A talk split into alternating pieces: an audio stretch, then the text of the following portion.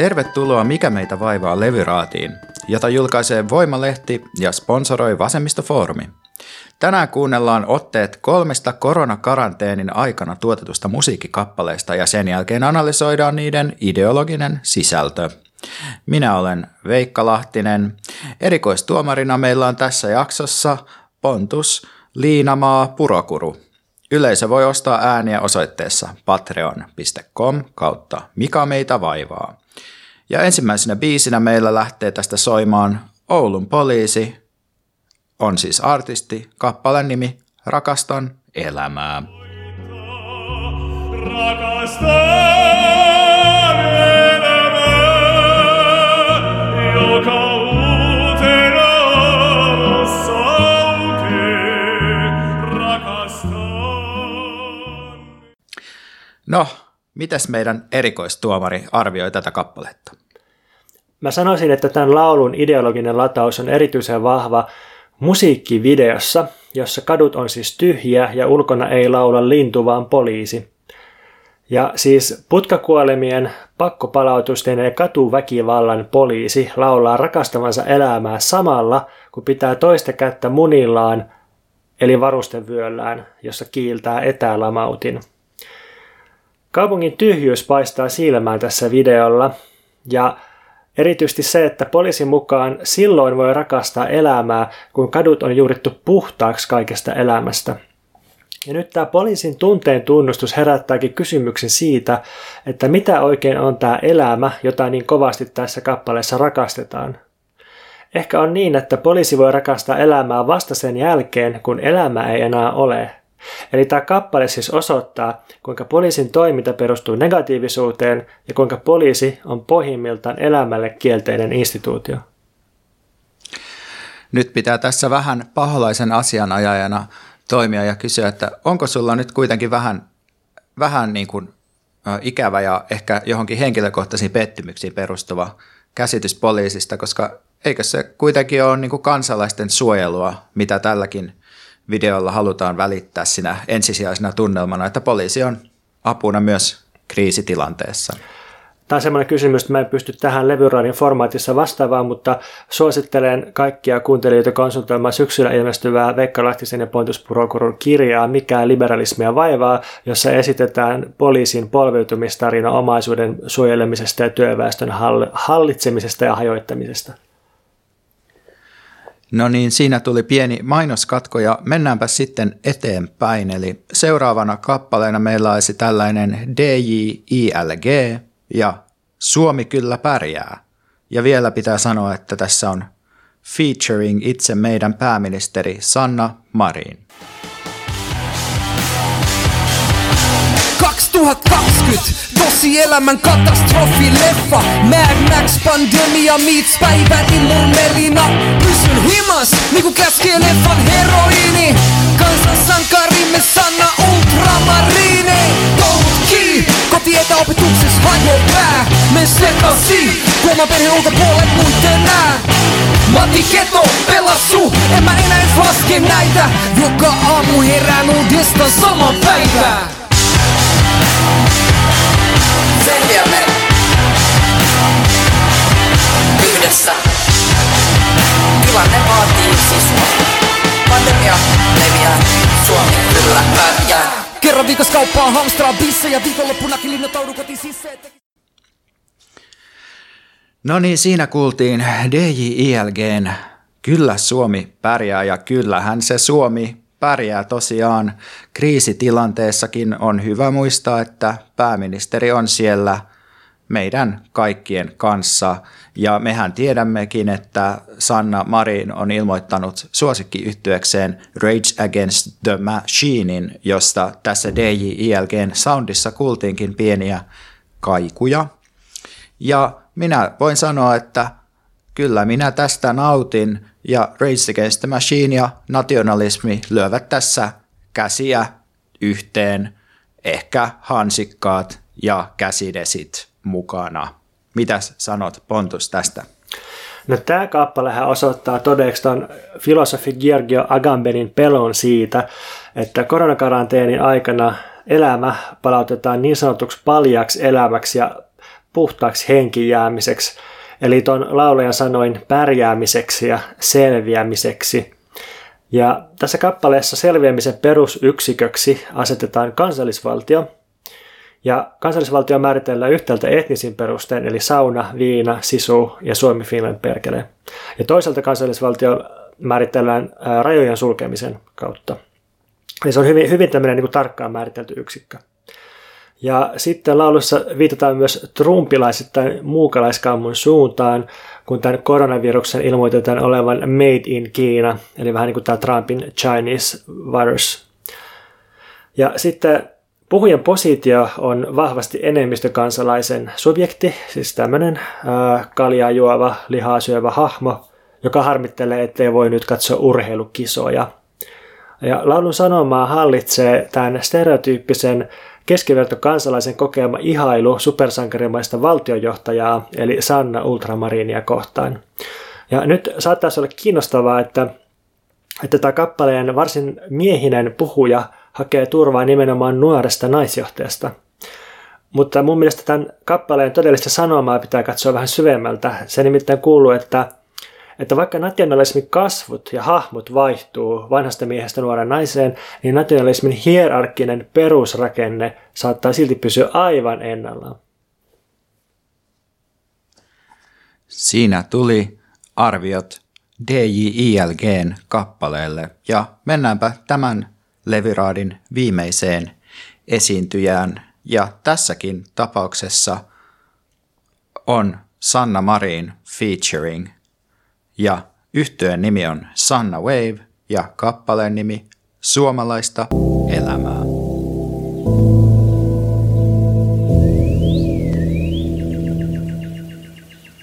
Jotta suomalaisille ihmisille nyt tulee oikea kuva, mikä on tarpeetonta oleilua ja ennen muuta, mikä sitä ei ole. Kyllä suomalaiset ihmiset saavat ja voivat huomenakin käydä ulkoiluttamassa koiraa. Kyllä suomalaiset ihmiset saavat ja voivat huomenakin käydä ulkoiluttamassa koiraa. Käydä puolisonsa kanssa kävelyllä. Voivat istahtaa puiston penkille. Käydä puolisonsa kanssa kävelyllä. Istahtaa puiston penkille. Voivat odottaa joukkoliikennevälineen saapuvaksi. Voivat käydä ruokakaupassa, apteekissa ja toimia elämässään sillä tavalla, että he voivat oman hyvinvointinsa turvata.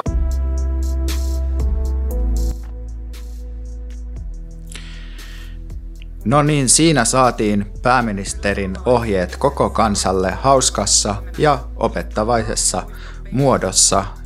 Elikkäs yhdistettiin tällainen nuorisomusiikki tärkeään sanomaan. Mitäs sanot sinä, Pontus, tästä kappaleesta? No, tämähän on aivan loistava kokonaistaideteos. Tässä vetelehtivä tausta tukee noita lakonisia pääministerisampleja erittäin hyvin, ja yhdessä ne piirtää suomalaisesta kansanluonteesta kuvan, jonka mukaan tässä maassa ollaan hyvin varovaisia, hillittyjä ja vetäytyviä, mikä tietenkin pitää paikkansa. Ja nyt kiinnostavaa ja hyvin taitavaa tässä kappaleessa on, että siinä ei juurikaan puhuta koronasta tai rajoituksista, vaan valta antaa tässä sallivan viestin, joka kuuluu, että kyllä suomalaiset ihmiset saavat ja voivat huomenna käydä ulkoiluttamassa koiraa, saavat kävellä puolison kanssa, saa istahtaa puiston penkille, odottaa joukkoliikennevälineen saapumista, saa käydä kaupassa, apteekissa ja niin edelleen. Eli tämän kappaleen viesti kuuluu, että suomalaiset on niin säikähtäviä ja tottelevaisia, että kun pääministeri antaa viestin rajoituksista pandemikriisin aikana, niin samalla pääministerin pitää erikseen teroittaa, että rajoituksista huolimatta saa kävelyttää koiraa. Ja tämä pääministerin hyvin varhaan ilmaiseva rauhoitteleva sallivaisuus vaikuttaa oikeastaan jälkiviisaana niin kuin aika perustelulta, koska kulutusindeksin mukaan suomalaisten kulutus on laskenut kriisin aikana eniten kaikista Pohjoismaista. Ja suomalaiset on myös noudattanut viranomaisten suosituksia ja määräyksiä hyvin kuuliaisesti. Eli kun muualla kansalaisia varoitetaan, että ei saa rikkoa rajoituksia ja ne pitää ottaa hyvin vakavasti, niin kun Suomessa annetaan rajoituksia, niin pitää päinvastoin varoittaa, että rajoituksia ei saa ottaa kuolemaan vakavasti ja että kaupassa saa jatkossakin käydä. Siinä tuli terävät analyysit 3 kappaleesta. Levyraati päättää tältä erää ja palaamme kenties asiaan, mikäli korona virittää vielä uusia musiikillisia yhteistöitä.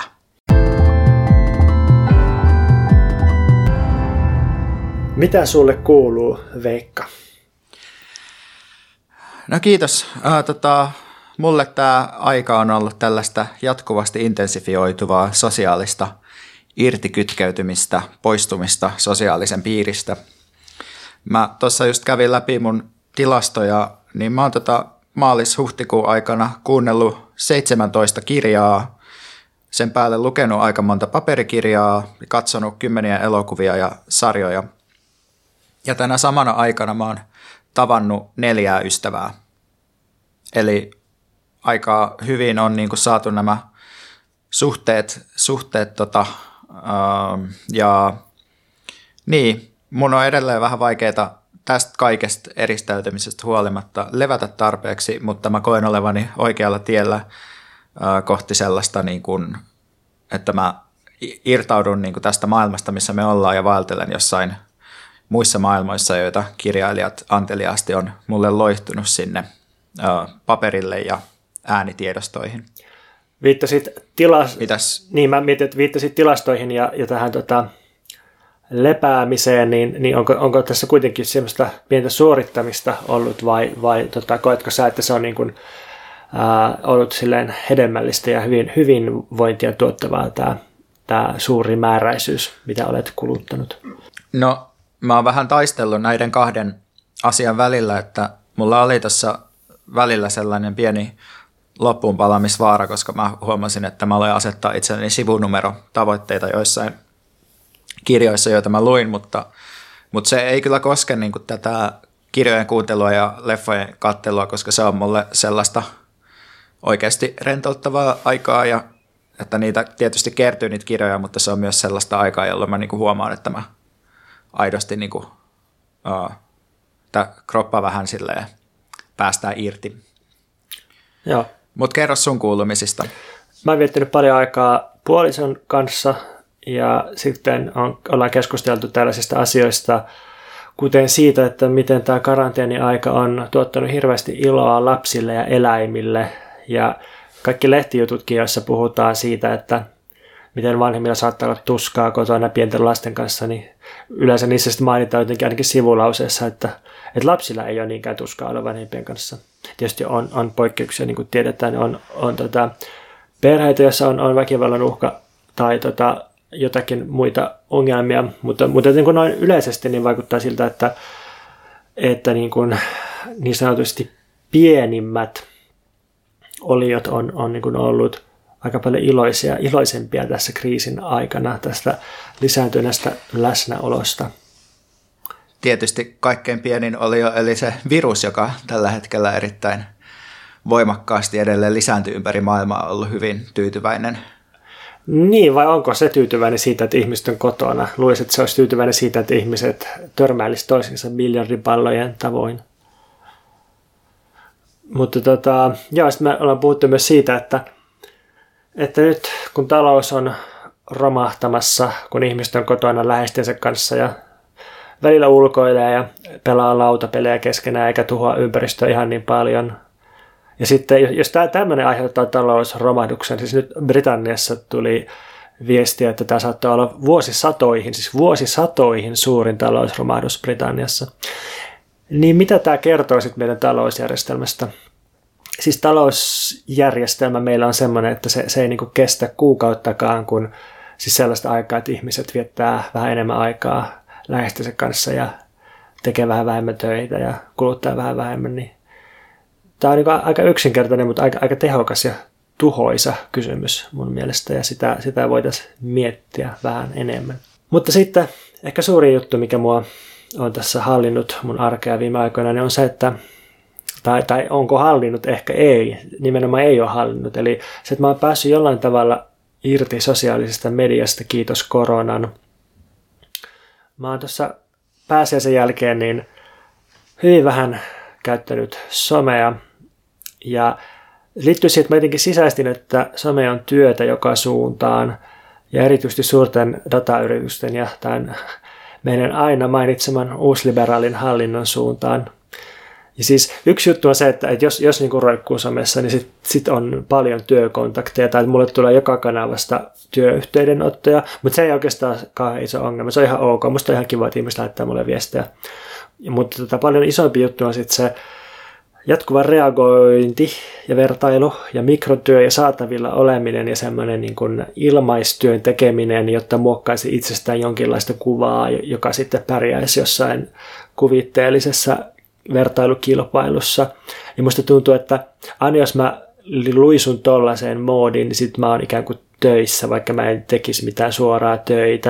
Ja nyt mä päädyin semmoiseen ratkaisuun, että mä hankin työhuoneen ja sitten mä rajasin someen työajalle ja samoin mailin käyttämisen. Ja jotenkin se on toiminut sillä, että jos avaa someen, niin sit se on ihan ok, jos on niin kuin työajan sisällä. Ja sitten sen ulkopuolella ei avaa sitä, niin sitten ei myöskään koe olevansa töissä. Niin jotenkin tämä niin kuin hyvin yksinkertainen havainto siitä, että somessa oleminen on aina työtä, vaikka siellä viestissä vaan jotain täysin tyhjänpäiväistä ystävälle. Se jotenkin sai mulle semmoisen niin kuin elähdyksen liikkeelle, että on sittenkin mahdollista rajata työaikaa ja ei työaikaa ainakin kokemuksellisesti. Tervetuloa tänne elävien joukkoon. Kiitos. Tuntuu hyvältä ja ehkä entistä useampi ihminen on tulossa tänne elävien joukkoon. Nimittäin haluan mainita tällaisen kiinnostavan havainnon, että influencerit ammattikuntana on kuolemassa hyvin nopeasti. Brändithän on kauhuissaan nytten mainosbudjeteistaan, tai siis niitä ei kauheasti ole niitä mainosbudjetteja. Ei haluta maksaa ravintoketjun sen loppupäässä vai alkupäässä. Ehkä loppupäässä. Jossakin siellä katopaikkapuolella oleville influenssereille, koska ihmiset ei kuluta ja niin kuin kaikki semmoinen insta-influensointi kulutuksesta nähdään vähän niin kuin pröystäilynä nyt. Ja kaikki luksusmerkit on ottanut hittiä ja influenssereiden tulot on sitten romahtanut. Ja nyt mä keskustelin ton interneiden eli Elina Iida-Sofia Hirvosen kanssa tästä ja sain luvan siteerata muutamaa juttua, mitä me chatissä käytiin läpi. Elina sanoi näin, että se on seurannut influenssereita sen verran, että se on huomannut, että aika liukkaasti niin ne on yrittänyt pivotoida sitten kestävän kehityksen hengessä kotoiluvaatteita ja takeaway-ruokaa ja huonekaluja mainostamaan. Mutta tällaisia tuotteita ei voi kuluttaa samassa mittakaavassa kuin sitä aiempaa matkusteluun ja fiilistelykuluttamiseen perustuvaa elämäntyyliä. Et mitä sekin nyt tarkoittaisi, että jos niin kun, tai pitäisi niin kun joka viikko hankkia uusi sohva joltain sponsorilta ja siitä niin kun sit influensoida siltä kotisohvalta, niin se ei niin kun oikein ole käytännöllistä ja myös se estetiikka, mikä liittyy tähän kotoiluun, niin on vähän off-putting. Ja sitten Elina sanoi myös, että osa tätä influensoinnin ja Instagramiin viehätystä on ollut se, että voi katsella aina, että missä ihmiset menee ja sitten tuntea FOMOa jostain jutusta ja ne ei ole itse mennyt. Ja nyt sitten, kun kaikki influencerit ja artistit ja menestyjät viettää ikuista murmeli-sairaslomaa päivää non-stop 24/7, niin oikeastaan se Instan libidinaalinen luretus niin haihtuu ja niinpä sekin oli poistanut Instan puhelimestaan. Niin, mä en ole itse seurannut influenssereita ennenkään koronaa, mutta täytyy sanoa, että tosissaan niin kuin vilpitön vahingon ilo virtaa kehoni lävitse, kun mä kuulen tästä. Vaikka tietysti kyse on taas niin kuin prekaarissa asemassa olevista ihmisistä, jotka menettää tulonsa ensimmäiseksi, kun tulee joku muutos normaaliin. Joo, siis kyllä pitää, niin kuin, että itsekin totta kai vihaan influenssereita, mutta nehän on usein prekaareja, hyvin raskasta työtä tekeviä itsensä työllistäjiä. Mä luin tässä 3 tai 4 brittiyliopiston tekemistä tutkimuksesta, joka julkaistiin itse asiassa aprillipäivänä jo. Ja sen mukaan Briteissä 75% itsensä työllistäjistä on jo menettänyt tulojaan niin kuin koronakaranteeni aikana. Ja sitten taas niillä, joilla on vakituinen työsopimus, niin vain 26% oli menettänyt tulojaan koronan aikana. Eli se kyllä tämä kriisi on paljon enemmän iskenyt prekaarissa epävarmassa asemassa oleviin työntekijöihin.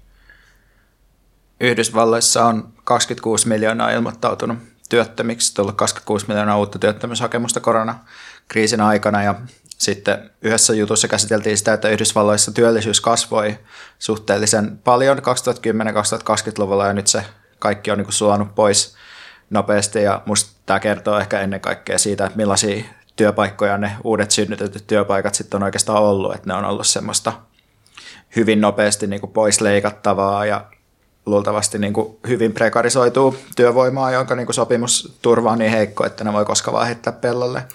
Niinpä.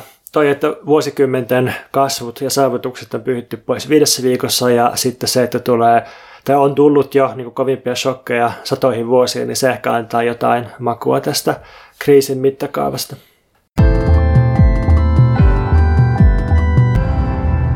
Mikä sua, Veikka, tänään vaivaa? Mua vaivaa ajatus globaalista kylästä. Silloin kun internet tuli aikoinaan 90-luvulla, niin puhuttiin usein globaalista kylästä. Eli global village oli sellainen keskeinen metafora sille, että millaisessa todellisuudessa me tullaan elämään internetin myötä. Ja tähän aikaan internet oli kohtaamisten paikka. Et se oli oikeastaan sellainen kylien verkosto, jossa pystyi hyppimään kylästä toiseen ilman matkustamista. Et siellä oli paikallisia erikoisuuksia, kaikki itsekyhättyjä hökkeleitä, jos ajattelee, että HTML-koodi, joka mahdollisti nämä erilaiset viritelmät, niin se tavallaan olisi tämmöistä niin kuin hökkelin kyhäämistä varten. Ei tiennyt ikinä, että mihin päätyy, ja oli myös niin, että internetiin mentiin. Sanottiin, että mä menen nettiin.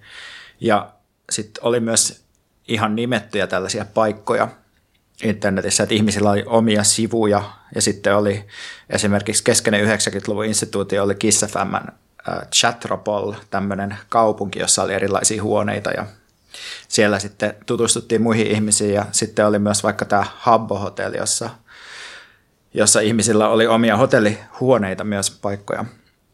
Ja sitten vielä yksi keskeinen vanhan internetin metafora oli surffailu, eli netissä siirryttiin aallolta toiselle, noustiin ja laskettiin aaltojen mukana, ja oli joku tällainen kokemus liikkeestä. Ja sitten taas jos siirrytään nykyaikaan, niin nykyäänhän me ei enää surffata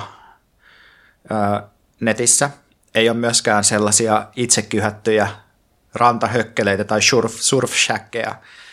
Ei ole enää HTML-koodia, vaan ennemmin nykyinternetin metaforaksi voisi sopia vesivoimala. Et me seurataan virtaa ja me ehkä ollaan myös se virta. Ja sitten on tietty patokohta, jossa se virta valjastetaan tuotannoksi, eli on niin kuin sellainen moniaineksinen virta, joka muutetaan yhdessä paikassa yhdenmukaiseksi energiaksi. Eli on niin kuin monenlaista kommunikaatiota ja puuhastelua, ja se kasvattaa sitten homogeenista pääomaa, eli on tämmöinen niin sanottu tuotantovirta, eli erilaisissa sosiaalisen median kanavissa niin me tuotetaan sisältöä sellaisille niin kuin jättimäisille keskittyneille yrityksille. Ne tekee siitä rahaa, että me kommunikoidaan siellä, eli me ollaan jatkuvasti osallisina tuotannossa. Me ei enää liikuta paikasta toiseen, vaan meille tuotetaan tämmöistä ja meistä tuotetaan tämmöistä virtaa. Ja sitten tämmöisen niin kuin tuotantovirran, jota me siis itse ollaan tuottamassa, niin sen lisäksi on myös tällaisia kulutusvirtoja, joissa me maksetaan sisällöstä, jonka ääreen me kytkeydytään. Tällaisia on esimerkiksi Netflix tai Hesari. Tosin näissäkin yrityksissä on yhä enemmän kyse myös tuotannosta, jota me ei vaan huomata. Eli silloin kun me kytkeydytään näiden virtojen ääreen, niin se todellinen tuote ollaankin itse asiassa me, ja meidät myydään mainostajille. Eli se, että miten me reagoidaan näihin virtoihin, niin sitä monitoroidaan ja tarkkaillaan tosi monilla eri tavoilla kaikilla sivustoilla, joilla me käydään tätä dataa, myydään eteenpäin mainostajille. No sitten jos tullaan tähän korona-aikaan, niin tavallaan musta voi nähdä, että nyt on niinku toteutettu se utopia, mistä 90-luvulla puhuttiin, eli fyysisen paikan merkitys on nyt täysin eliminoitu, ja me kaikki eletään enemmän ja enemmän tässä globaalissa kylässä, koska nyt kun ympäri maailmaa on voimassa ulkonaliikkumiskieltoja, ja myös maiden sisällä on sisäisiä liikkumisrajoituksia, niin käytännössä metropolin ja periferian välinen erottelu liukenee ja katoaa yllättäen. Et kun me ei voida enää liikkua tilassa vapaasti, niin sillä ei oikeastaan niin väliä, että ollaanko me maaseudulla vai kaupungissa, koska se oleellisempi tapa olla olemassa tällä hetkellä on just olla siellä globaalissa kylässä internetissä, missä kaikki voi liikkua ihan yhtä vapaasti. Ainakin jos ei ota huomioon näitä internettiin kuuluvia spesifejä rajoituksia eri maissa. Eli pohjoiskorealaiset käytännössä on omassa intranetissään koko ajan ja kiinalainen netti on myös erittäin tiukasti rajattu. No jos sitten katsotaan, että mikä tämä meidän globaali kylä on, jota on nyt odotettu ja viimein saatu sitten itsellemme, niin just tämän globaalin hökkelikylän sijaan internet nyt on todella dystooppinen tila, että se on niin kuin myös täysin uusi, 2000-luvulla vasta perustettu tila, että vaikka ajateltiin ehkä, että mitään fyysisiä mantereita ei ole enää vallattavaksi, niin sitten luotiin niin kuin kokonaan uusi virtuaalinen tila, jolla on ihan omat lainalaisuudet. Ja se tuntuu jopa melkein niin kuin vitsiltä, että millainen se meidän globaali kylä on, että se on joukko suuryritysten omistamia alustoja, joilla käyttäjien jokaista liikettä valvotaan ja käytetään näiden liikkeiden valvontaa ja kerättyä tietoa niin kuin entistä tehokkaampaan manipulointiin, että pystytään ennustamaan ihmisten käytöstä niin tarkkaan, että tiedetään just tarkkaan, että mitä ne haluaa ostaa tietyllä hetkellä. Ja jostain skifileffa, että vaikuttaisi epäuskottavalta, mutta kuitenkin tämä on niin kuin sitä meidän ellettyä todellisuutta. Mä en tiedä, vastaako tämä dystopia niin kuin sun kokemusta internetistä nykyään? Joo, itse asiassa musta tuossa oli tosi hyvin kuvattu toi, että miten meidät on pudotettu sieltä surfilaudan päältä virran paiskittavaksi vesivoimalan turbiiniin. Että aika lailla siltä musta tuntuu, että mä jauhaudun siellä turbiinissa nyt. Ja sitten toi oli musta kiinnostava nurinpäin kääntyminen, mitä kuvasit, että aikaisemmin netti oli selkeämmin tilaa, tai itse asiassa mä en nyt tullut ajatelleeksi noin tarkkaan aikaisemmin, että siis todellakin nettiin mentiin ikään kuin johonkin tilaan, sillä, että nyt mä menen internettiin, käynnistän internet-yhteyden, nyt mä olen internetissä, ja sitten toisaalta sekin, että siellä netissä oli tiettyjä paikkoja, niin kuin toi Chatropol tai niin kuin minun kotisivuni, että se netti oli territoriaalisempi silloin ysärillä tai 2000-luvun alussa, ja sitten tässä mielessä se oli jotenkin globaali kylä, tosi hyvin vauraiden ja valkoisten ihmisten kylä, mutta joka tapauksessa. Ja nyt taas tuntuu, että se alueellisuus on hävinnyt ja nyt se globaali kylä on niin kuin jokaisen taskussa kyttäämässä jokaista meidän liikettä. Jotenkin tämmöinen niin kuin alueellisuuden romahdus, miksi jotenkin. Jos netti ei ole enää alueellinen, niin mikä on sitten se käsitepiiri, millä sitä voisi kuvata? Onko se jotenkin ajallista, että se kaikki meidän aika on netissä tai jotenkin se säätelee meidän käsitysten ajasta vai onko se jotenkin tunteissa, kaikki meidän tunteet välittyy netin kautta? En tiedä, millä sun mielestä voisi kuvata sitä sitten? Mä en tiedä, toi on musta hyvä kysymys, että musta jotenkin niinku,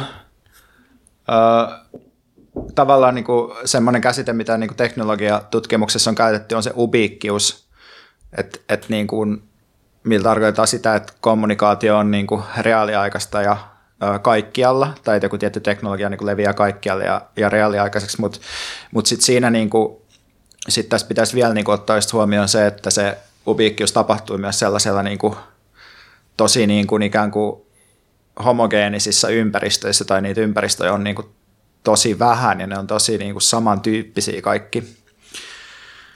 Mutta yksi juttu, mikä tähän vielä liittyy niin kuin tähän korona-aikaan erityisesti, on se, että nyt kun niin kuin sellainen varsinainen niin kuin sosiaalisuus toisten ihmisten kanssa samassa tilassa vietetty aika on niin kuin pienentynyt, niin me ollaan ikään kuin tultu siihen sellaiseen tilanteeseen, missä verkko on se sosiaalisuuden ns-todellinen tila, ja sitten taas ulkona vallitsee tämmöinen niin kuin näennäismaailma, eli me ollaan tultu aika lähelle sitä Matrix-tilannetta, missä ihmiset on sellaisissa harvestointilaitteissa, ja niiden kehoista nyhdetään resursseja, joilla sitten pidetään niin pystyssä tätä, niin kuin, tätä keinomaailmaa, ja sekin tuntuu niin kuin tosi huvittavalta, että ja sitten tietysti niin ne resurssit, mitä meistä yhdetään, ei ole niin meidän kehoissa niinkään, vaan se on enemmän niissä kommunikaatiovirroissa, mitä me tuotetaan. Ja niissä meidän, tai tavallaan se on meidän kehoissa, mutta se on enemmän se, että miten me reagoidaan erilaisiin ärsykkeisiin ja miten sitä reagointia voi niin manipuloida ja käyttää hyväksi.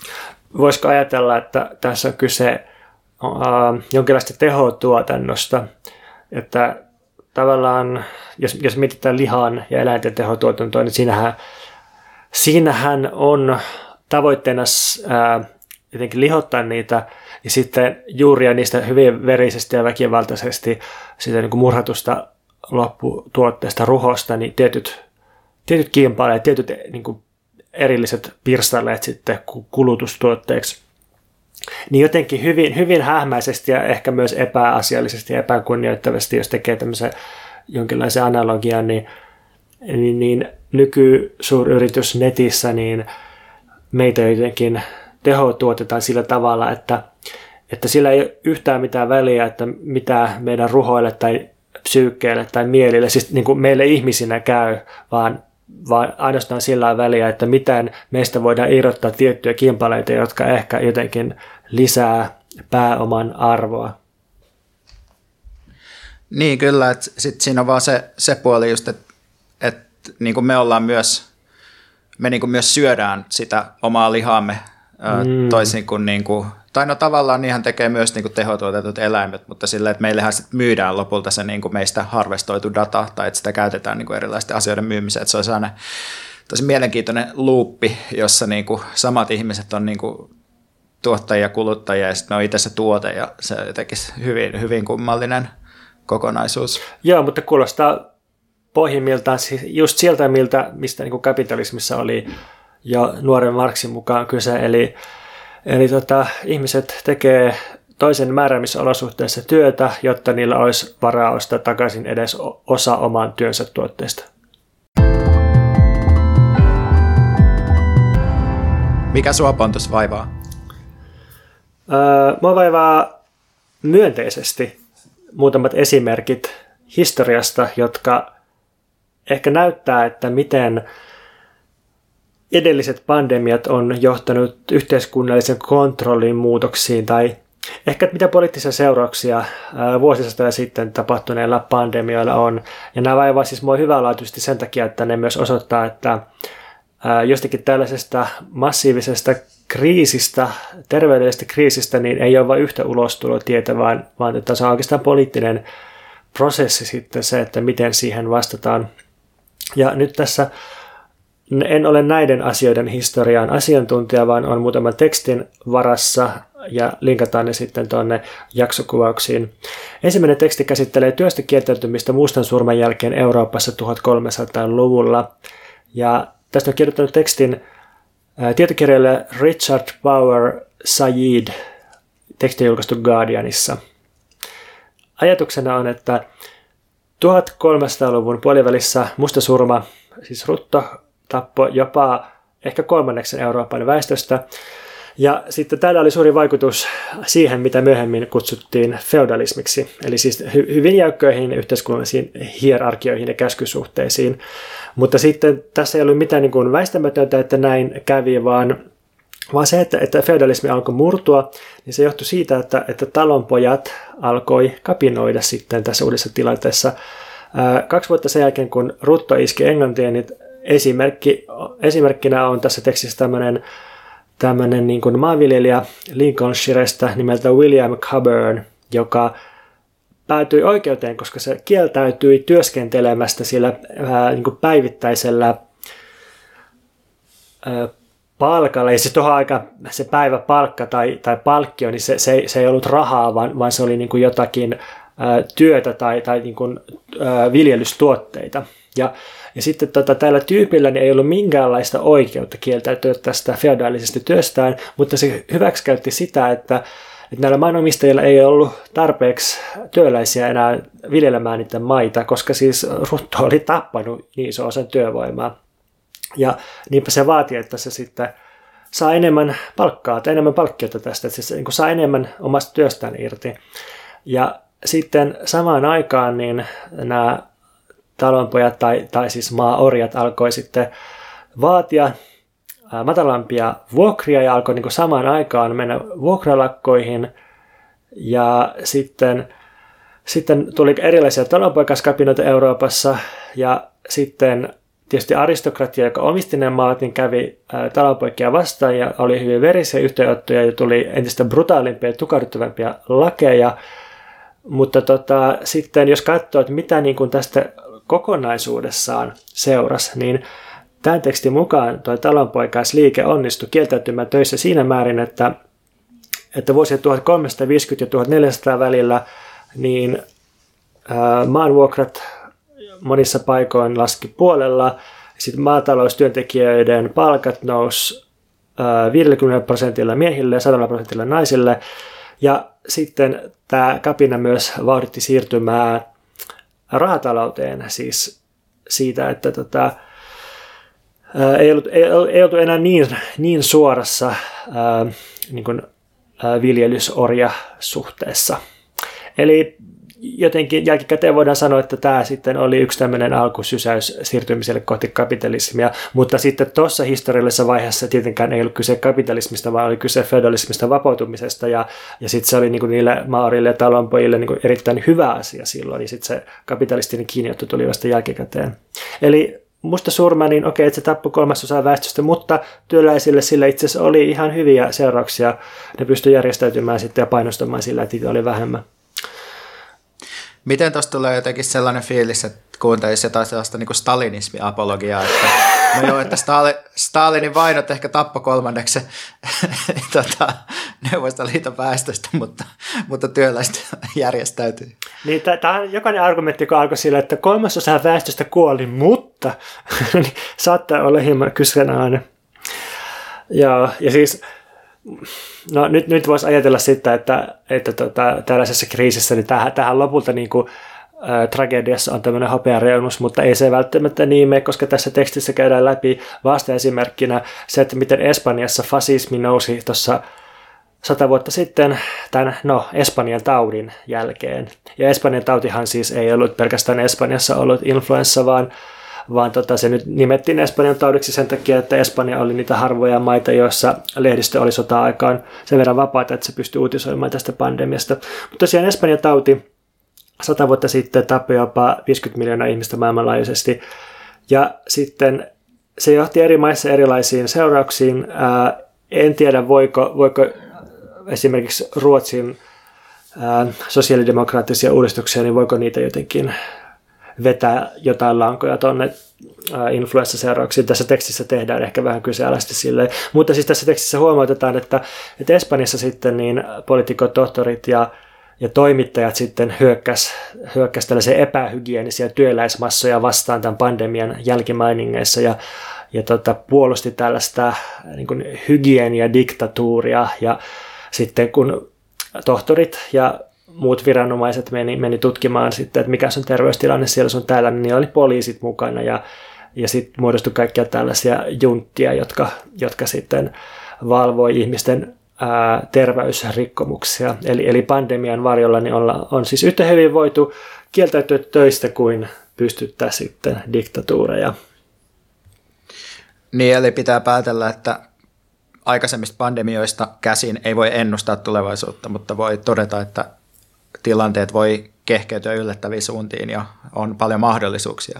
Niin, että silloin kun tämä kriisi alkoi, niin oli muutamia kauheita klisee-reaktioita tähän asiantuntijoilta, koska siis asiantuntijoilla ei tietenkään välittömästi ole koskaan mitään sanottavaa. Ja yksi niistä klisee-reaktioista oli, että kriisi on aina mahdollisuus, mutta tavallaan se pitää paikkansa, että se on mahdollisuus, mutta se on mahdollisuus vähän niin kuin kaikille tai niin kuin hyvin erilaisille toimijoille. Ja sit sen takia se ei oikein sanoa vielä mitään, että kriisi on mahdollisuus, koska siis hyvin paljon voi tapahtua. Niin kuin osoittaa Jenni Merovo, joka kirjoitti Itä-Suomen yliopiston historian ja maantieteiden laitoksen blogiin 1770-luvun ruttoepidemiasta Euroopassa. Ja tämän tekstin ideana on käydä läpi sitä, että miten ruttoepidemian kontrolloimisen myötä erilaisista suluista, karanteenista ja rajavalvonnaista tuli tärkeä osa turvallisuustoimia ja miten ne jäi sitten tämän epidemian jälkeen olemaan ja on niin kuin selvinnyt nykypäivään asti. Ja tässä käydään läpi muun muassa siis sen aikaisia rajojen sulkemis- ja karanteenijuttuja, että kun tieto tuosta paiseruttoepidemiasta levisi Ruotsiin, niin sitten määrättiin Ruotsin itärajalle, siis tuonne Venäjää vastaan, vartioketju, joka ulottui Suomenlahdelta Kuusamoon. Ja tähän päädyttiin, vaikka se silloin tiedetty epidemia-alue oli vielä yli 1000 kilsan päässä. Eli siis silloinkin oli jo hyvin niin kuin tiukka reagointi tuohon epidemiatietoon.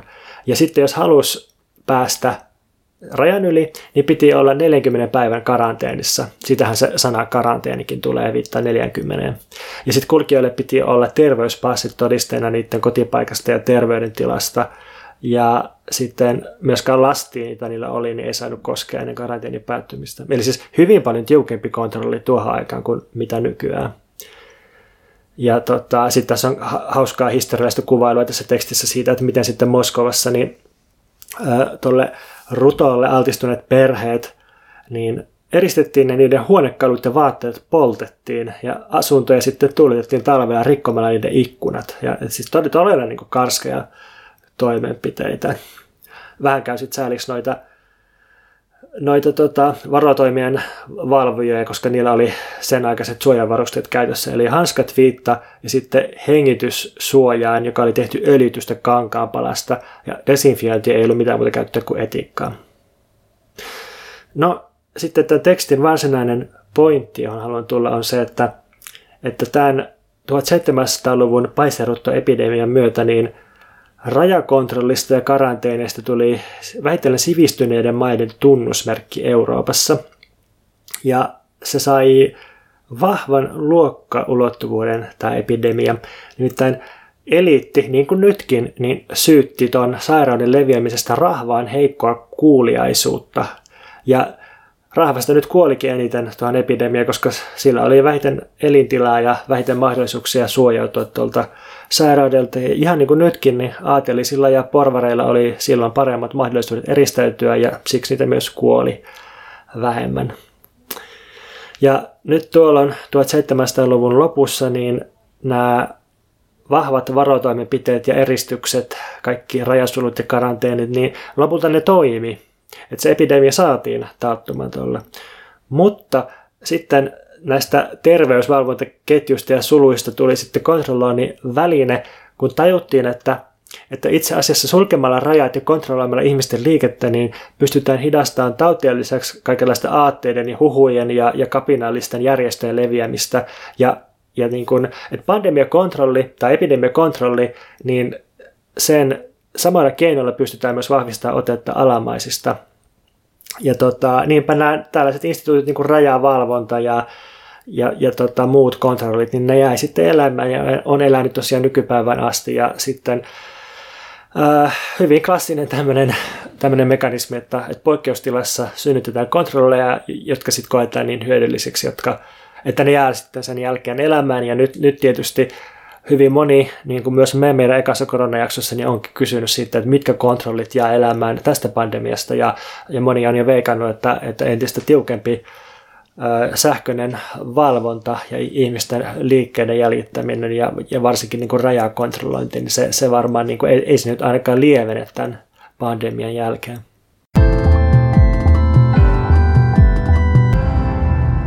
Mikä muu sua, Veikka, vaivaa tänään? Mä oon miettinyt paljon keskustelua tästä Ruotsin koronalinjasta, että sitähän yleisesti ihmetellään ympäri maailmaa.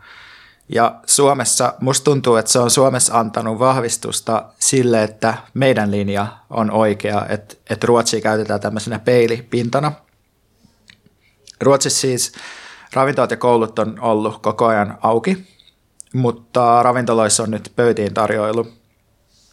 Ja tätä äänitettäessä, eli 24. päivä huhtikuuta, niin Ruotsissa on kuollut yli 2000 ihmistä koronaan, eli suunnilleen vähän yli 10-kertainen määrä Suomeen nähden. Ja Ruotsissa ja myös jonkun verran kansainvälisesti, niin tämän keskustelun keskiöön on noussut valtion epidemiologi Anders Tegnell, joka puolustaa Ruotsin linjaa toistuvasti televisiossa ja josta on tullut myös eräänlainen kulttihahmo Ruotsissa. Että toi Hilla Körkkö kirjoitti, terveiset Hillalle tässäkin jaksossa, kirjoitti Nytissä just tästä, että miten Tegnellikseen on niin kuin kohdistunut tavallaan tämmöinen fanikultti. Ja tämä Tegnell korostaa siis suositusten roolia koronan torjunnassa, että ihmiset valitsee itse, miten toimitaan, mutta heille annetaan suosituksia, että tavoitteena ei ole estää kaikkia viruksen leviämistä, vaan suurin osa siitä. Että hän ei suoraan käytä tämmöistä laumasuojan käsitettä tai kiistää, että Ruotsin strategia perustuisi laumasuojaan. Että hän korostaa, että Ruotsi hidastaa tartuntoja niin kuin muutkin maat, mutta ruotsalaiseen tapaan suositusten kautta ja ihmisten valintoja kunnioittain. Ja se, mikä mun mielestä Tegnellin kielenkäytössä on mielenkiintoista, on se, että se resonoi joidenkin muiden keskeisten ruotsalaisen yhteiskunnallisen keskustelun käsitteiden kanssa. Tällaisia käsitteitä on esimerkiksi free schoolval, joka siis viittaa Ruotsin yksityiseen koulujärjestelmään. Ja sitten valfrihet i vården, eli terveydenhuollon valinnanvapaus, eli siis yksityinen terveydenhuolto.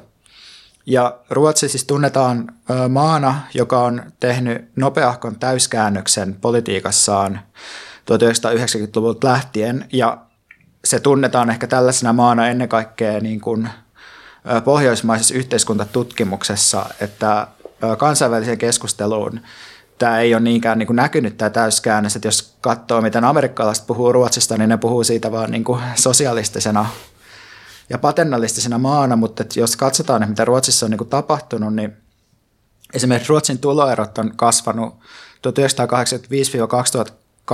välillä voimakkaiten kaikista OECD-maista.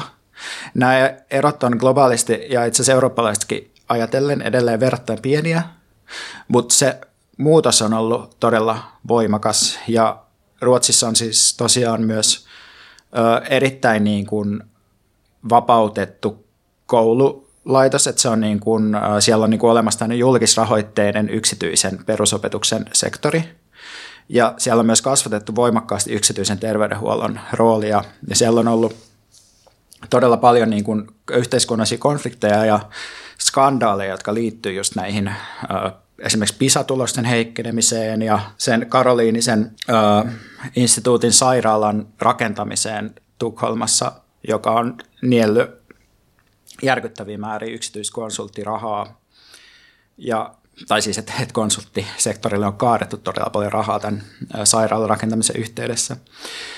No tästä kaikesta niin kuin herää sitten kysymys, että onko tämä Ruotsin koronalinja nyt sitten just tätä samaa niin kuin uusliberalismia, jossa säädellään ihmisiä niiden vapauden kautta kevyesti, huolehditaan, että taloudellinen toiminta pyörii ja annetaan ihmisten niin kuin ns. Puuhata, mitä puuhaavat.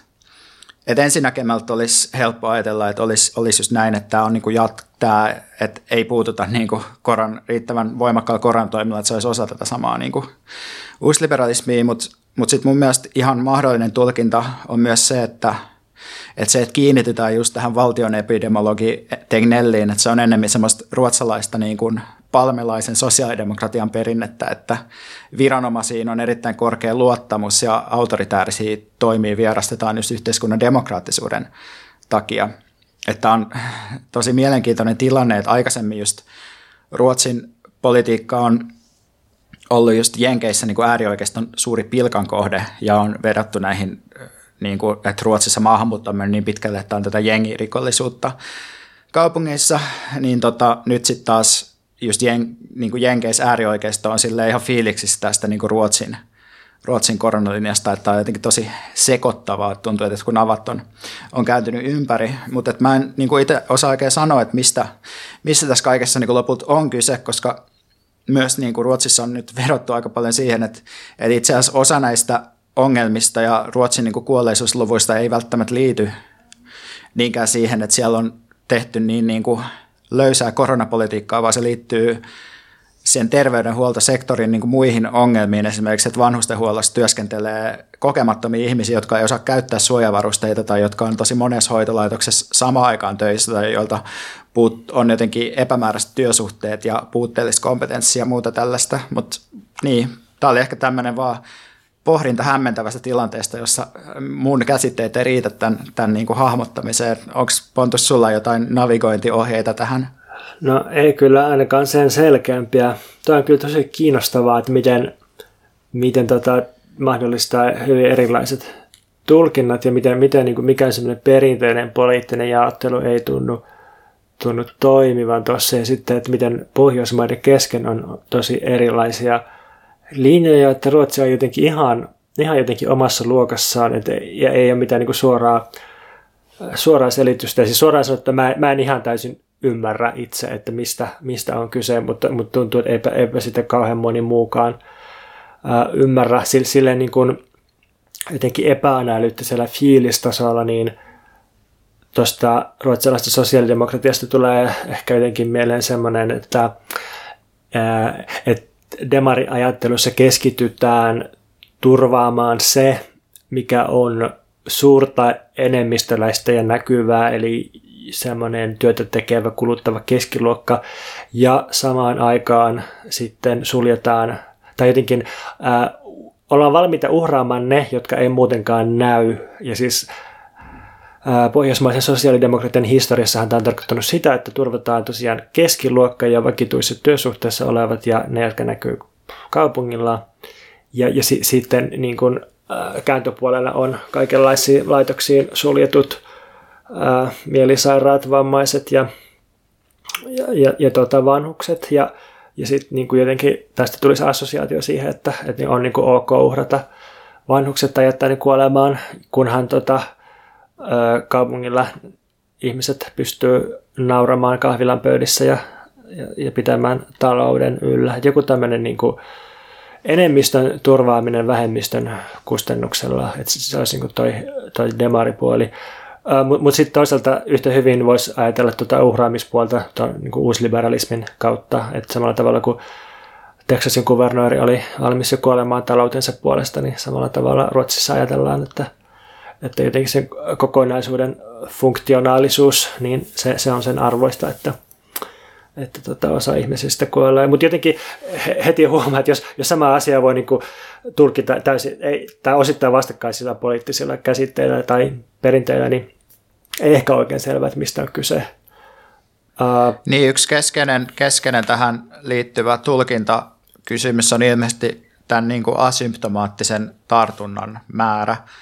Että ilmeisesti niin kuin Ruotsissa tulkitaan se asymptomaattinen eli oireettoman tartuttamisen määrä niin kuin tuolla viranomaistasolla tosi matalaksi verrattuna sit joihinkin tutkimustuloksiin, että tämä on ollut tämmöinen väittelyn aihe myös siellä, mutta et se mun mielestä tässä tilanteessa on just tosi mielenkiintoista, että kaikki maat tekee niin kuin valtavia kokeiluja tällä hetkellä, että se on niin kuin täysin niin kuin tuntematon territorio, missä liikutaan ja sitten niin kuin, me voidaan tässä vaiheessa just vaan mennä sellaisten niin kuin meidän arvailujen ja aproksimaatioiden kautta, jolloin niin kuin näyttää just siltä, että Ruotsi pelaa niin kuin ihmisten hengillä, mutta sitten tavallaan se niin kuin pölyn laskeutumisessa menee tosi kauan, että me voidaan sitten lopulta arvioida sitä, että mitä on tapahtunut missäkin. Joo, toi on jotenkin tosi kiinnostavaa, että miten nyt kun rajat on suljettu ja eri mailla erilaisia strategioita, niin jokainen maa on tosiaan ikään kuin suljettu omaan laboratorionsa, josta saadaan sitten erilaisia tuloksia. Et luulen, että yhteiskuntatieteilijöillä on hyvinkin kiinnostavaa sitten tarkastella joskus vuosien päästä. Mä ehkä haluaisin nostaa lyhyesti esiin, kun mä satuin pistää muistiin 30. maaliskuuta Ilta-Sanomissa olleen jutun tästä Ruotsin strategiasta. Tässä haastateltiin Ruotsin kansanterveysviraston johtaja Johan Carlsonia, ja tämän vastauksista tuli siis sellainen kuva, että tärkeintä olisi säilyttää viranomaisten uskottavuus ja ymmärrettävyys, ja se tukisi sun sosiaalidemokraattista tulkintaa tilanteesta. Carlson sanoi tässä jutussa, että sen eurooppalaiset kollegat on useat huolissaan niiden maissa annetuista tiukoista koronarajoitteista, koska jos ihmisiä vaan käsketään, että tehkää näin, älkää tehkö noin, niin ihmiset ei välttämättä noudata niitä eikä ymmärrä, että miksi niitä pitäisi noudattaa. Et niin kuin käskemällä ei välttämättä saa hyviä tuloksia. Et jos esimerkiksi annetaan sellainen käsky, että koiraa saa kyllä ulkoiluttaa, mutta vain yksi ihminen, niin miksei mukaan voi kahdestaan ulkoiluttaa, jos kerran asuu yhdessä. Ja jotenkin se vaikuttaa täysin epäloogiselta. Ja tämä Carson on huolissaan, että tällaiset suorat karanteenikäskyt ja rajoitukset vie pohjaa viranomaisten uskottavuudelta. Ja sitten se on sitä mieltä, että jos haluaa menestyä kuukausia ylläpidettävillä toimenpiteillä, niin ne pitäisi jotenkin hyväksyttää ja saada ymmärrettäviksi kansalaisille, sillä tavalla, että kansalaiset sisäistää ne. Ja sitten suora sitaatti. Yhteiskunnassa on jo valmiiksi paljon kieltoja, kuten huumeiden käyttö, mutta ei se ole kadonnut siitä huolimatta. Ihmisillä täytyy siksi olla omaa tietämystä ja ymmärrystä. Näin meillä on toimittu tartuntoja vastaan. Ja tällaisenään tämä sitaattihan kuulostaa minusta itse asiassa tosi hyvältä, ja varsinkin niin kuin nuorempana mä olisin ollut aivan fiiliksissä, että joku kansanterveysviraston johtaja puhuu huumeista näin niin kuin humaanisti ja ymmärrettävästi. En tiedä, herättikö tämä sitaatti sussa mitään ajatuksia? No siis tavallaan tuosta on niin kuin helppo olla samaa mieltä, tai olisi helppo olla samaa mieltä, mutta itse asiassa empiria kuitenkin tukee sitä, että ihmiset nimenomaan niin kuin noudattaa tosi hyvin niitä selkeitä kieltoja.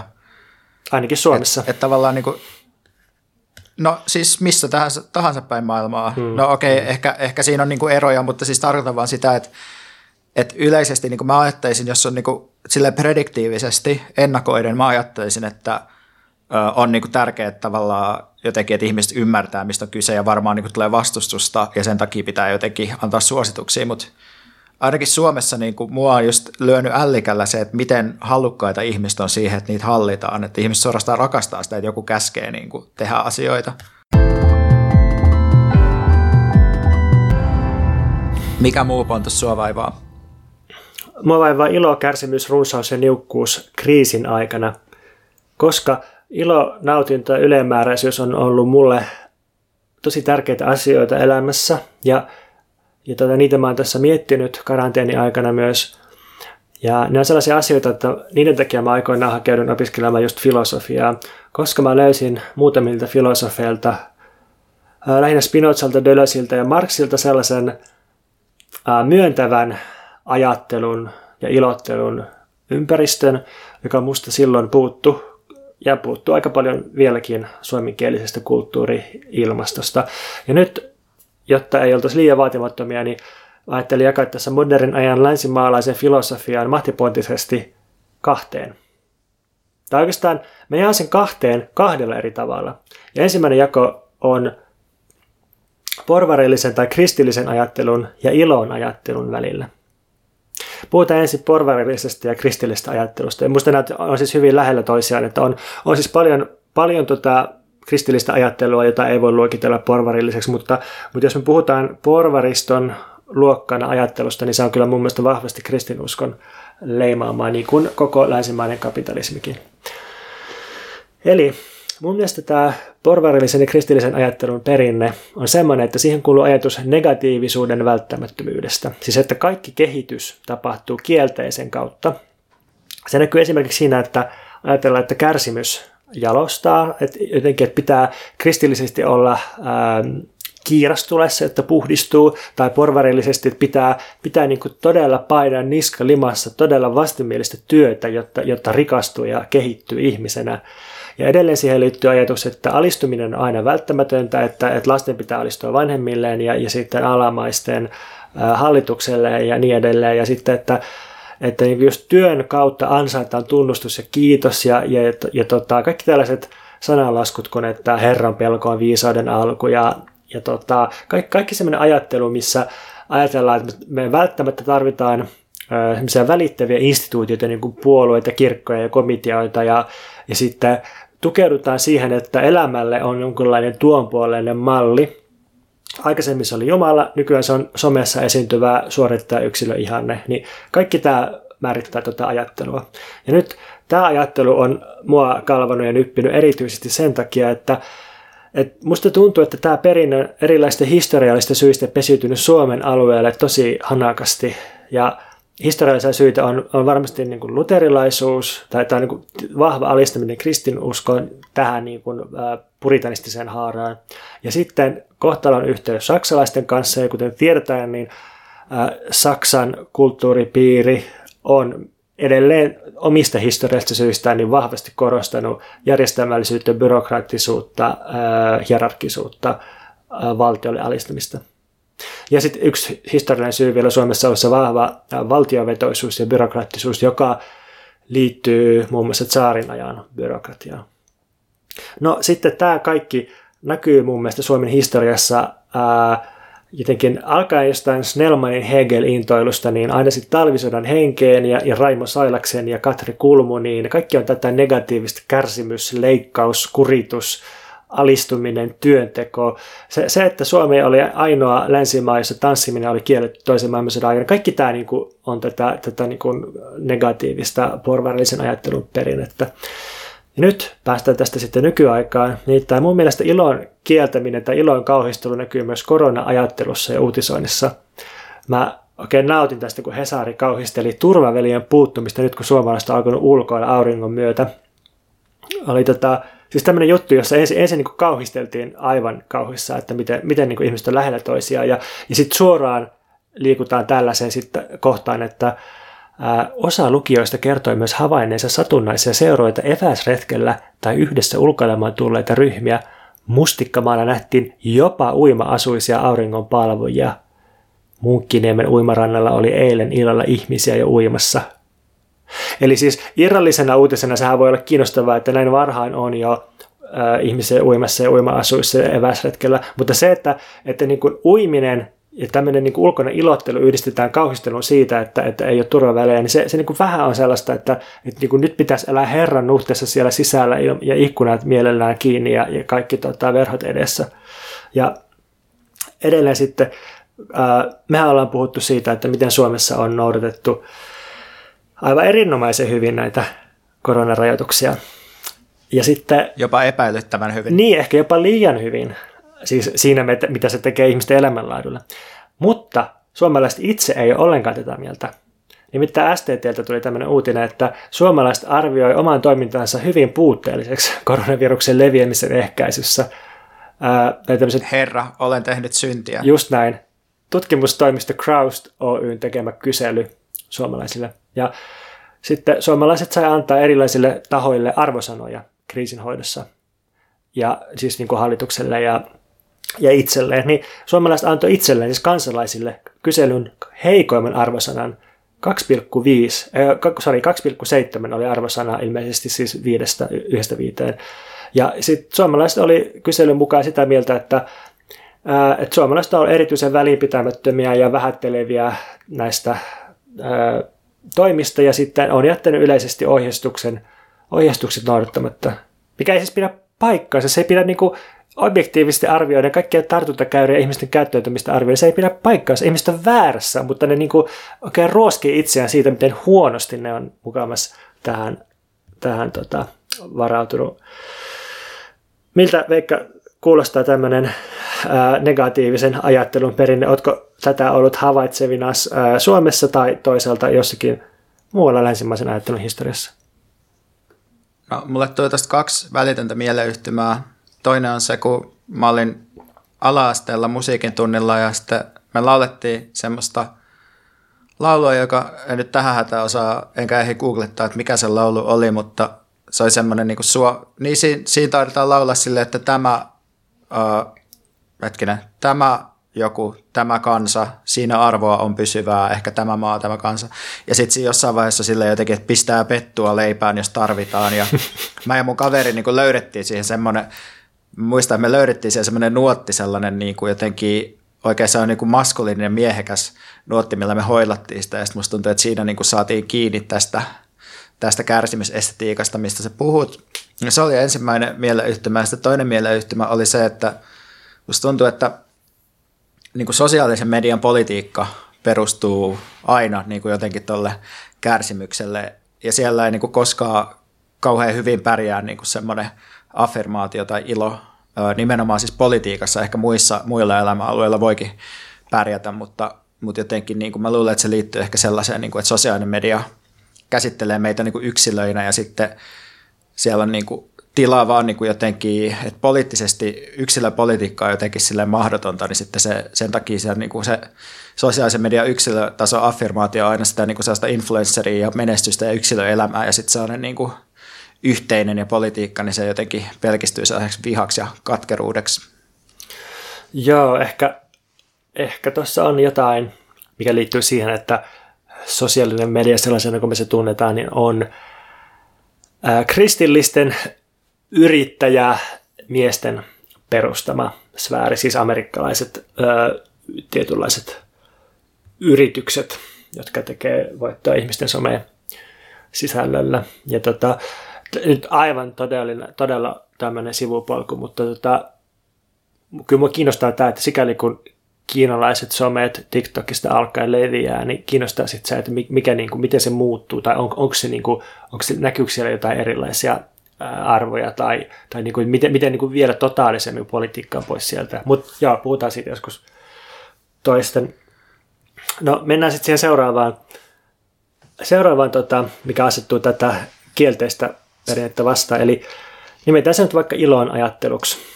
Ja siihen kuuluu sitten ajatus tai kokemus siitä, että elämä tai luonto tai yleensä tuotanto, kaikki luominen tai niin kuin kasvaminen ja muuttuminen, kaikki tämä on jotenkin ylitsevuotavan runsasta. Ja samoin siihen kuuluu ajatus siitä, että kaikki kielteinen, niin kuin kuolema, kärsimys, syyllisyys, kauna, niin se on todellista kyllä, mutta se on ulkoista, eli se on olosuhteiden ja erilaisten kohtaamisten seurausta, eikä se ole mitenkään välttämätöntä, eikä ole mitenkään sisäänkirjoitettu asioihin. Että hyvä esimerkki on kuoleman käsittely filosofiassa. Että on tällaisia natsimulkkuja niin kuin Heidegger, joiden mukaan ihmisen olemiseen on mahtipontisesti sisäänkirjoittu oleminen kohti kuolemaa. Että se on niin kuin sisäisesti ja välttämättä ihmisen oleminen suuntautuu kuolemaan kohti, ja se on meidän kaikkien kohtalo, että me ollaan ylvästi kaikki matkalla kuolemaan. Ja sitten on taas sellaisia ilonajattelijoita, niin kuin Spinoza, joiden mukaan niin kuin on tietysti välttämätöntä, että me kaikki kuollaan, mutta se on niin kuin vaan tavallaan niin kuin satunnaisten kohtaamisten lopullinen seuraus. Et se ei mitenkään niin kuin meidän sisäistä, että niin kuin turha ajatella kuolemaa, että se on vähän niin kuin tilastollinen juttu, että lopulta niin kuin sattuu niin paljon kaikenlaista solurappiota ja onnettomuuksia ja sairauksia, että lopulta me kuollaan, mutta se ei ole niin tärkeää, se on vaan niin kuin ulkoinen juttu, ei millään tavalla tämmöinen niin kuin sisäisesti jalostava asia, mitä meidän kaikkien pitäisi meditoida kaiken aikaa. Tähän pitää kyllä tarkentaa, että Heideggerin mielestä niin kuin oleminen kohti kuolemaa kuuluu nimenomaan se autenttiseen tapaan olla olemassa, ja että ihmiset suurimmaksi osaksi on niin kuin epäautenttisia ja juoruilee ja hölisee ja puhuu ilmiöistä ilman, että niillä on suora fenomenaalinen yhteys siihen mistä ne puhuu, että voi ajatella, että se on niin kuin sellainen täydellinen niin kuin päinvastaisuus kuin mitä tuossa Spinozan tapauksessa. Joo, hyvä lisäys, mutta edelleen tämä autenttisuus ja epäautenttisuus tai autenttinen synkkämielinen meditaatio vastaan semmoinen kevytmielinen lörpöttely, niin toi on kyllä edelleen niin täydellisesti istuu tuohon kristillisen ja porvarillisen ajattelun perinteeseen. No, mä yhdistän tähän ilon ajattelun perinteeseen vielä sellaisen ajatuksen, että me ei tarvita mitään semmoista ideaalitason tuon puolesta mallia meidän elämälle eikä järjestäytymiselle, koska lopulta kaikki on ainutlaatuista ja yhtä lailla elämä ja politiikka perustuu kokeilemiseen. Että oikeastaan me ei tiedetä, että mihin me ylipäänsä pystytään ja miksi me sitten sen takia seurattaisiin jotain valmiiksi kuviteltua mallia, koska me vaan niin kuin kokeilemalla asioita, niin me tiedetään, että mikä tuottaa iloa ja mikä toimii ja mikä ei toimi. Kun taas siinä kristillisessä tai porvarillisessa ajattelussa, niin mä mietin, että on aina joku malli, että on joku valtiomalli tai joku abstrakti moraalinen malli tai just se niin kuin suorittajayksilön malli tai uskonnollisen ihmisen malli tai hyvän työntekijän malli, joka ei ole valmiiksi annettu ja ihmisten pitäisi mukauttaa toimintansa siihen. Ja sitten mietin sitä, että usein kuulee sellaista moraalista puhetta siitä, että kaikenlainen nautiskelu ja joutenolo ja laiskuttelu on helppoa. Kun taas sitten se kärsimyksen kiirastolen kautta jalostava työ on vaikeaa, mutta kunnollista. Mutta mitä jos tämä onkin toisinpäin, että negatiivisuuden kautta eläminen on oikeastaan se helppo valinta. Koska tavallaan se on helppoa, vaikka raskasta, että mukautuu sellaiselle ikävän puurtamisen uralle. Koska siis siinä on niin kuin asiat on valmiiksi annettu, se suorittaminen on kyllä, niin kuin, se on raskasta ja ikävää, mutta tavallaan se elämän malli on helppoa ja jollain tavalla suoraan viivasta, koska se on valmiina. Mutta sitten se eläminen ilon ja runsauden kautta on ainakin aluksi vaikeampaa, koska siinä ei voi luottaa mihinkään tahoon tai ideaaliin, jolle alistua, joka komentaa sua, että nyt teet näin ja sitten, että näin ja sitten, että noin, vaan sen sijaan pitää kokeilla ja hapuilla, ja sitten se on niin epämääräisempää. Ja nyt semmoinen pieni lähdeviita, että niin jollain tasolla tämä ajatus ei ole mun keksimä, tämä jako, vaan se löytyy eri muodossaan monista Deleuzin filosofian historiallisista kirjoista, ja poliittisessa muodossa se löytyy myös Tony Negrin ajattelusta. Pitäneen sanoa tähän sellainen laajempi disclaimer, että tämä podcast ei ole siis suurimmaksi osaksi meidän keksimää, vaan se löytyy eri muodoissa Deleuzin filosofian historiallisista kirjoista ja poliittisessa muodossa muun muassa Tony Negrin ajattelusta. Itse asiassa kaikki meidän 6/7 kaikki meidän segmentit tähän asti oli meidän omasta päästä kerittyä juttua, mutta tämä nyt oli tämmöinen poikkeuksellisesti asia, mistä käytettiin lähteitä. Niin mua kanssa vähän, kun mä luin näitä sun muistiinpanoja, niin mun teki mieli huomauttaa sulle, että eikö me ole niin käyty tämä juttu läpi silleen ainakin 10 kertaa, mutta ei me ehkä ihan tässä täsmällisessä muodossa olla. No sitten mä mietin sitä toista jakoa, eli toi runsaus ja niukkuus, koska mä oon vähän alkanut nyppimään sekin, että nyt niin korona-aikana jotkut on silleen hyvällisesti ollut, että nythän me eletään nuhteessa niukkuudessa. Ja nythän ihmiset huomaa, että niukkuus onkin hyvästä. Nyt ihmiset voi paremmin, kun on rauhassa kotona niukistelemassa eikä kaupungilla humputtelemassa. Että runsaus, luksuus on pahasta, niukkuus hyvästä. Niin tämä musta on semmoinen käsitys, mikä pitää ampua rikkiä pommittaa suohon, koska musta runsautta voi ajatella laadullisesti ja suhteellisesti, jolla ei ole ihan niin selvää, että mikä on runsautta ja mikä niukkuutta. Ja siis se, että nyt koronakaranteeni aikana monilla ihmisillä, ei kaikilla, mutta monilla on enemmän aikaa, niin se mahdollistaa laadullisen runsauden. Ja mä ajattelen, että aika runsautena on laadullisesti jotain ihan eri muuta kuin sellainen asiakaskontaktien tai sometykkäysten tai CVn rivien runsaus. Ja tässä mielessä, jos me puhutaan luksuksesta ja laadullisesta runsaudesta, niin se ei ole mitenkään ristiriidassa esimerkiksi luonnonvarojen kulutuksen vähentämisen kanssa. Ja niin kuin mä edelleen haluan puolustaa tässä luksuskommunismia, että me voidaan saada niin kuin kokemuksellinen ja elämänlaadullinen runsaus ja luksus ja samaan aikaan vähentää luonnonvarojen kulutusta. Ja viimeinen pointti, jonka jälkeen mä lopetan, on, että jos katsoo nyt tämän ilon ajattelijoiden perinteen elämää, ilon perinteen ajattelijoiden elämää, niiden omaa elämää, niiden ajattelijoiden, miten ne niin kuin vietti sen iloisen ajatteluelämänsä, niin itse asiassa näyttää tosi niukalta ja askettiselta.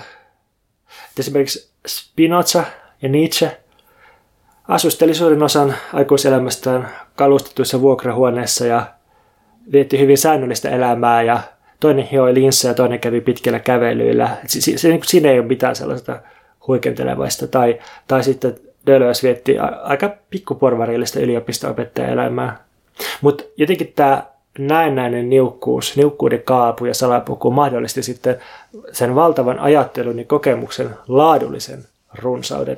Ja siihen mä luulen, että moni ihminen on nyt korona-aikana saanut jotain kosketusta. Tuli jotenkin tuosta pitkistä kävelyretkistä mieleen niin kuin Ultrabran kappale kirjoituksia, jossa sanotaan, että Aleksanterin kadulla oli valoisaa ja mulla oli laukussa yksien tyttöjen kirjoituksia. Tässä tapauksessa ehkä Spinozan ja Nietzschen ja heidän seikkailuistaan ja rakkaudestaan ja siitä, että he eivät tule toimeen äitinsä kanssa ja tekivät pitkiä kävelyretkiä ja olivat kirjoittaneet surullisiakin juttuja toisaalta illoista rannoilla, jolloin mikään ei voisi olla paremmin. Mitä sä haluaisit suositella? Mä haluan suositella champagne aamiaisia.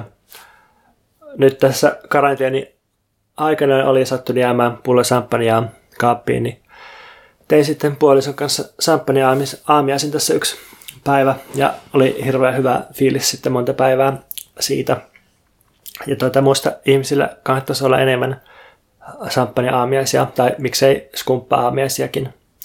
Ja jos haluaa sellaisen pitää, niin sitten tietysti tulee ongelmaksi, että mitä samppanjaa ostaa, koska valikoimat on suuria. No, apuun tulee sitten toimittaja Veera Järvenpää, joka Facebookissa teki tällaisen ison samppanisuosittelulistan.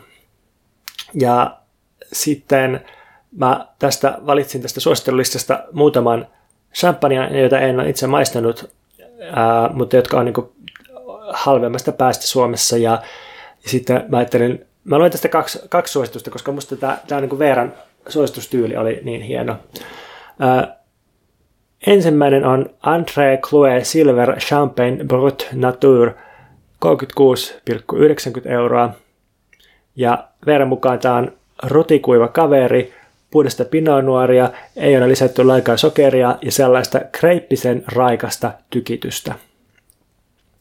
No sitten toinen champagne on Collet Champagne Brut, 40,99 €. Ja Veera kuvailee näin. Colletin perus brutkussa on puolet Pinot Meunieriä, 20% Pinot Noiria ja 30% Chardonnayta. Siinä on siis suklaisuutta ja muheavaa menoa, mutta myös runkoa ja raikkautta. Pieni kiva skumppatalo aissa ja tällaisia tukee mieluummin kuin isoja ylikansallisia muotitaloja. Onko Veikka sulla jotain suosituksia? Mä haluaisin suositella Arttu Viskarin uutta sinkkua, joka on nimeltään Tässäkö tää oli. Ja suosittelen tätä sen takia, että tämä on musta hieno osoitus siitä, että miten silloin kun me projisoidaan aitoutta jonnekin meidän oman maun ulkopuolelle, niin me usein itse asiassa nähdään asiat hiukan silleen harhaisesti. Että just Arttu Viskarista voisi niinku ajatella, että tämä on just tätä niinku aitoa tavallisen Prisma-kansan musaa. Mutta sitten kun tähän niinku perehtyy vähän enemmän, niin tajuaa, että, tai voi saattaa nähdä, että miten niin kuin täydellinen superhiottu nostalgiatuote esimerkiksi tämä uusi sinkku on, että siinä lauletaan, se alkaa se biisi silleen, että pikavipillä saatiin lomasetti, kohteena Visulahden vahakabinetti, että heti lähdetään liikkeelle siitä, että ikään kuin, Visulahden vahakabinetti olisi joku niin kuin oikeiden ihmisten lomakohde nykyään, että se on niin kuin suoraan hyppy jonnekin sinne 80-90-luvun taitteeseen. Sitten tästä niin kuin, biisin introssa on tällainen Leevi and the Leavingsin Teuvo pastissi, tämmöinen mandoliini sämpläys, ja tämän biisin taustaorkesterina on Leevi and the Leavingsin se Leavings-orkesteri. Ja sitten jos vielä poraa vähän syvemmälle ja menee katsoa Unelmia ja studiohommia reality-sarjaa, jota mä oon suositellut joskus aikaisemminkin tässä podcastissa, joka kertoo tästä Arttu Viskarin Mökkitien levyyhtiöstä, niin tästä sarjasta näkee, että miten tarkkaan ja pitkälle hiottuja kaikki Arttu Viskarin sinkkujulkaisut on, että miten niitä saatetaan pistää pihalle niin kuin vasta pari vuotta tai vuosi sen jälkeen, kun se biisi on tehty, ja että miten näitä aitojen ihmisten aitoja biisejä duunaa sellainen joukko tavallisia musarunkkareita Kalasatamassa ja muualla Helsingin kantakaupungissa, miten se levypomo Asko Kallonen niin kuin käy niitä läpi ja pohtii niin kuin osien järjestystä ja millaista soundia laitetaan. Ja et miten lopulta tämä niin kuin koko Arttu Viskarin persutodellisuus on vaan sellainen tosi hieno viritetty kapitalistinen markkinasegmentti. Siinä on niin kuin tuotettu täsmällisesti sellainen tietty niin kuin samastumiskohde, jonka kautta ihmiset voi ajatella olevansa tavallisia ihmisiä, ja tämä biisi niin kuin kertoo siitä tai antaa ikkunan siihen. Joo, no sen lisäksi mä haluan suositella meidän Patreonia, eli me julkaistaan Pontuksen esseekirjaa Täysin automatisoitu avaruushomo luksuskommunismi koneluettuna Patreonissa, eli jo kokonaisia esseitä on julkaistu pian koko kirja, ja sen lisäksi me ollaan julkaistu jokaisesta esseestä sellainen keskustelu, joka kestää noin 20 minuutista 40 minuuttiin per esseen. Ja meillä on nyt 98 ihmistä siellä tukijoina, ja se on todella hienoa, se on niin kuin ennätys, ja me aletaan käsitellä siellä pian niin kuin tätä meidän uutta kirjaa Mikä liberalismia vaivaa, joka ilmestyy Kosmoskustannukselta syksyllä.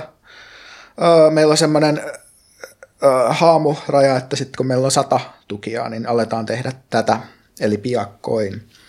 Sitten tämän lisäksi mä suosittelen, että jos käytät iTunesia, niin annat meille 5 tähteä siellä, ja jos kuuntelet meitä Spotifyssa, niin käyt jakamassa meidän jakson sun Instagram-storissa. Siellä voi myös tägätä meidät samalla ja kannattaa seurata meidän Instagramia. Minä tein sinne tällä viikolla muun muassa kotieristysesittelyn omasta kodistani. Se oli hyvin sympaattinen esittely. Haluan itse kiittää kuuntelijoita, kiittää some-seuraajia, kiittää lahjoittajia, kiittää työnantajia, kiittää Jumalaa, kiittää kirkkoa, kiittää Paavia ja mitä muita tahoja niitä olikaan. Voima- ja Vasemmistofoorumi. Kyllä.